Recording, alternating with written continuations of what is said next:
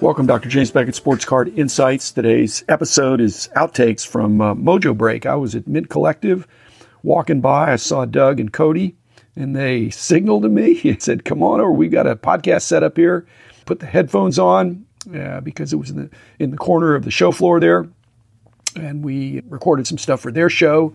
Not extremely long, but it went long enough that I thought I'm going to excerpt some of this and share with my listeners. But thanks, Doug uh, Kasky and Cody Pasby. Appreciate your uh, questions and the back and forth that we had. Also, thanks sponsors Tops Panini, and Upper Deck, Heritage Auctions, Huggins and Scott Auctions, Mike Stadium Sports Cards, Burbank Sports Cards, ComC.com, and Beckett Media, Beckett Grading, Beckett Authentication. So enjoyed it, Doug and Cody. Keep up the great work. You're one of the first podcasts uh, that I listened to back when I was jumping into the podcast world, and uh, a good example of uh, making it uh, fun and, and thoughtful. And here it is. Where do you think we're going maybe five years down the road? Is this sustainable where we're at right now? Obviously, we're, we're talking about new shows, new crowds, and I guess now a combination, adding the digital world, NFTs are now in that conversation. Is, is this sustainable? There's a lot of people in this room are believing that it's going to be a lot bigger. Yeah. But there's only one of them that's made a $25 billion bet. Sure. And that's Yeah. Fanatics. Yeah, yeah. That this is for real and it has to at least double in the next three years. They're moving toward that. It's a marketing event. The key marketers are here. They're using all the tools of, of, of the 21st century to take this to the next level. We didn't have that in the 20th century. Yeah. It was snail mail and pu- print publications and Sure. things like that. But Yeah. Cards don't even have to be physical anymore. I'm not a NFT guy. I applaud those who are trying new things and seeing if they'll stick. innovating. Now, with Fanatics in the fold, who do you think it affects the most between card shops, breakers, and distributors, the supply chain as it is right now? Anybody that has customer intimacy, I think, is safe. A close connection with the customer. Distributors could be disintermediated, or the rules could be changed. Sure. LCS has the customer there, they have value. Some breakers are transactional and some are community based. Sure. Where they have a real following. Mm-hmm. And so I don't see why fanatics or anybody would want to disturb that. That's an ecosystem that's really working. Yeah. It's win win for them. They, they transact the product and then it comes into the, the way collectors want to receive Sure. it. So you don't need to rock that boat. Y- now, do you- Yes, but distributors are going to need to be making sure they're adding value, and then they're secure. Uh, retail distributors, that's a tricky business, but is it any trickier than dealing with card shops? Sure. Exactly. So I'm hoping it's status quo with some improvements, some tweaks, not so disruptive. Do you think there's anything that Fanatics can do to manage the breaking community? Because we've been doing it for 10 years, but we have some guys that you've probably heard that aren't doing it on the up and up. Is there anything you think the manufacturer can do to build more customer confidence for people joining breaks? There's been some initiatives toward that. And in America, you're innocent until proven guilty. That's a little bit of a problem. Yeah. Yeah. No doubt. You can run up a pretty good tab before Mm-hmm. you uh, say, "Oh, sorry, I don't think Fanatics is necessarily in a pickle." Mm-hmm. But if they take a fresh look at this, all breakers are not equal. I think the past matters, Yeah. and so I think people with good history, long track records, and I wish that the uh, customers would see that too. Yeah. that would be very beneficial to you guys. But you've earned it. Yeah. And so to go to the latest breaker that just popped up, even if they can't get product from Panini, they can get product. And they can hang out their shingle and say, We're here and we've got some better whistles or perks or something. But ultimately, I, I think integrity has to be earned. Yeah. Uh, Maybe that's my old school approach. What do you think about a company that maybe pulls like a Trevor Lawrence gold card, doesn't necessarily handle that situation correctly, but has a lot of followers? Do you think somebody like Fanatics looks at that and says stuff that's happened in their past doesn't matter because they're following?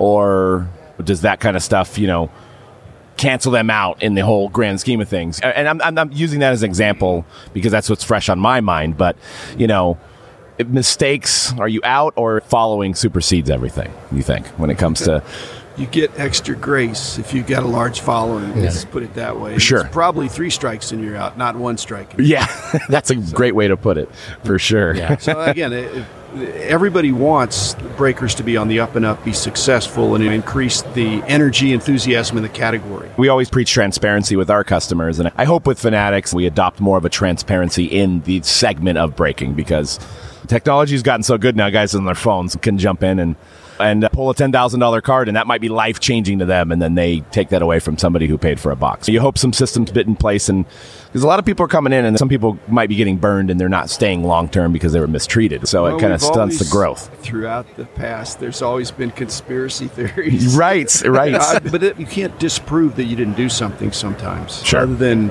the track record of just being, like, say, transparent and people can see. Mm-hmm. Now, the other thing that's good in America is that people can't keep a secret. sure. Very easy. Yeah, that's that's So a good if point. somebody's doing something wrong, there's somebody, hopefully, is going to be a whistleblower. I just think the bad guys need to be weeded out. Mm-hmm. And uh, they need to be innocent until proven guilty. But there's too much money at stake. there is. The other, on the other hand, the, the breaker thing is uh, interesting that you can create this mystique that your breaks are better because you are a celebrity or you have some connection that gets you somehow a better product, Sure. Yeah, I mean, I've, more I- loaded, hotter. yeah, I've definitely heard the taglines of "home of the one of one" I know, or but who would want to shoot that down of the person? On the other hand, it's bad for the whole industry. If there's a perception that if it was a celebrity break, there would be some boost to it. sure. And I don't think that's happening. But No. That'll always be suggested. Oh yeah, this flawless situation with the triple logo man. I think everybody thought it was coming out with the five cases. So said celebrity was in, and then the twenty-five cases that were done the other night. Everybody was convinced it was coming out then, and it's in the last palette that Panini made. So those are the conspiracy talks amongst the industry of you know sell more flawless, watch the price go up. We're going to put that triple logo man in the last case. Well, it requires. f- but What what is last? Is Right. it the one on the bottom? Is, was it the one that got set aside? Could it be any of those things? but Exactly. It's not even transparency. Data is so prized now. Yeah. And instead of being a private hobby where if I get this card, I'm going to put it away, you're telling the world. Mm-hmm. And so if a big card is discovered, you're bragging about it. Yeah. Yeah. Okay. But if somebody had already discovered it, put it away, and not said anything, Right. It's like the Napoleon Lajoie from 1933. Hmm, Yeah. Didn't come out till 34. and those right. little kids, my dad included, were going after that last card in the set. Dealers typically want to sell what they have. Sure. Yeah, they don't want to take Hard to offer- chances. No, yeah, it's hard to offer for sale those cards you do not have. A- absolutely. What I would sell it for if I had it. That's academic. Right. But I have this card right here. The typical dealer does not have the most expensive Luca rookie, but they have some base rookies. Sure. And they sure. may not even be 10s or 9.5s, but they're going to offer you what they have, and you're going to have a chance to get a really good card. But it's not the best of that version, you Mm-hmm. Right. know, not the best of the rainbow. It's maybe not the top condition. Even if it's the top condition, it's pretty plentiful. And the pop reports are showing that. So all this stuff that Ryan Stasinski's doing with the gem rate, all this stuff is positive. Mm-hmm. Yeah. 'cause It's making for a more knowledgeable collector that can Yeah. enjoy. The fact that it doesn't make sense sometimes Yeah. is because it's baseball cards, and this is not an efficient market. Yeah, it's a lot harder navigating now. I remember in '91 we collected Stadium Club very heavy, and Frank Thomas was a you know a big rookie, and uh, going to the I think it was like sixty dollars in Beckett at the time, and, and the shop would give you thirty. So it was very simple to be like, okay, I got two, I can take it and get sixty bucks, and uh, get another box or a pack or whatever. Now it's like comps there, comps here, and there's a lot of di- more disagreements. So it is hard to pull in that data when you have so many different outlets. To, but yeah, I remember this. The, the, the, the book almost made it easier when you're going in and trying to sell. Well, Oh, you, the price you know where it guide is. was a different dilemma. Us doing a price guide, even though a lot of the guys had been veterans of buying and selling Mm-hmm. and trading and had worked in card shops, that was always great. A bunch of our guys had done that. But the price guide is different. It's not what you think it's worth, it's what it's sold for. Sure. And that, again, it's stuck in our craw that these things don't make sense, but it's what it was. And you've got to think that the supply and demand and other kinds of collector interest gradually will move toward sensibility. Yeah. Did you ever think in your wildest imagination that we would see these golden auction sales? $500,000 cards, $3 million LeBron rookies, the, the triple logo man they're saying is easily a $4 million card. I mean, There's price guide, there's what something sold for, there's comps. yeah. But what people need to be thinking about is when the next one comes up, what do I think? It doesn't have to be that the comp was this, therefore I must pay more. Mm-hmm. It might be that's interesting. You're comparing to anything and everything. Yeah. And you're comparing to buying a small island. Right. yeah, no doubt. Sometimes two or three islands on Right. these prices. Uh, lastly, what do you think about like Drake and these influencers getting in the hobby? Do you think it's good or it's bad? How can it be bad? I know. I don't want to say it's making sports cards cool, but we have our niche, and you've obviously been here, in here longer than us. But from 2011, there was very few people that knew what I did, and I could explain what I did. And and now it's oh yeah, I know what you do now. So it's almost like it's making people more aware and Well, uh, yeah, but- making people but, uh, making it but cool. Josh Luber had it. He said, making cards cool again. Yeah. Yes, 'Cause yes, It really yes. was cool Yeah. back in the day. Now, it wasn't cool for the 30 somethings and 40 somethings Sure, yeah. necessarily. It was for the 12 year olds. Yeah, yeah. Let me show you my album or something. But all that is positive. And it has to happen. If Fanatics is going to double or triple this industry or quintuple, they really have lofty goals. It's got to have more people. Otherwise, we're chasing our tails. We got the same people churning the same cards. So they want to print more cards. They can't do that unless there's got to be more money and more collectors. The junk wax era was caused by there wasn't a drop off in money, there was a drop off in collectors. Sure. Yeah. So when the collectors dropped off, the, they raised the prices. Then when they're raising the prices, then more people dropped off, and then they raised the prices more so they could make their guarantees. Then you look up and think, we we've got to, we don't have any kids anymore, and you know. So now it's been built back up. But think of our guys. When that was happening, we're seeing it happen. Everybody on our team was just passionate about the hobby, and many of them are still in the hobby. Mm-hmm. But it's just painful to see that.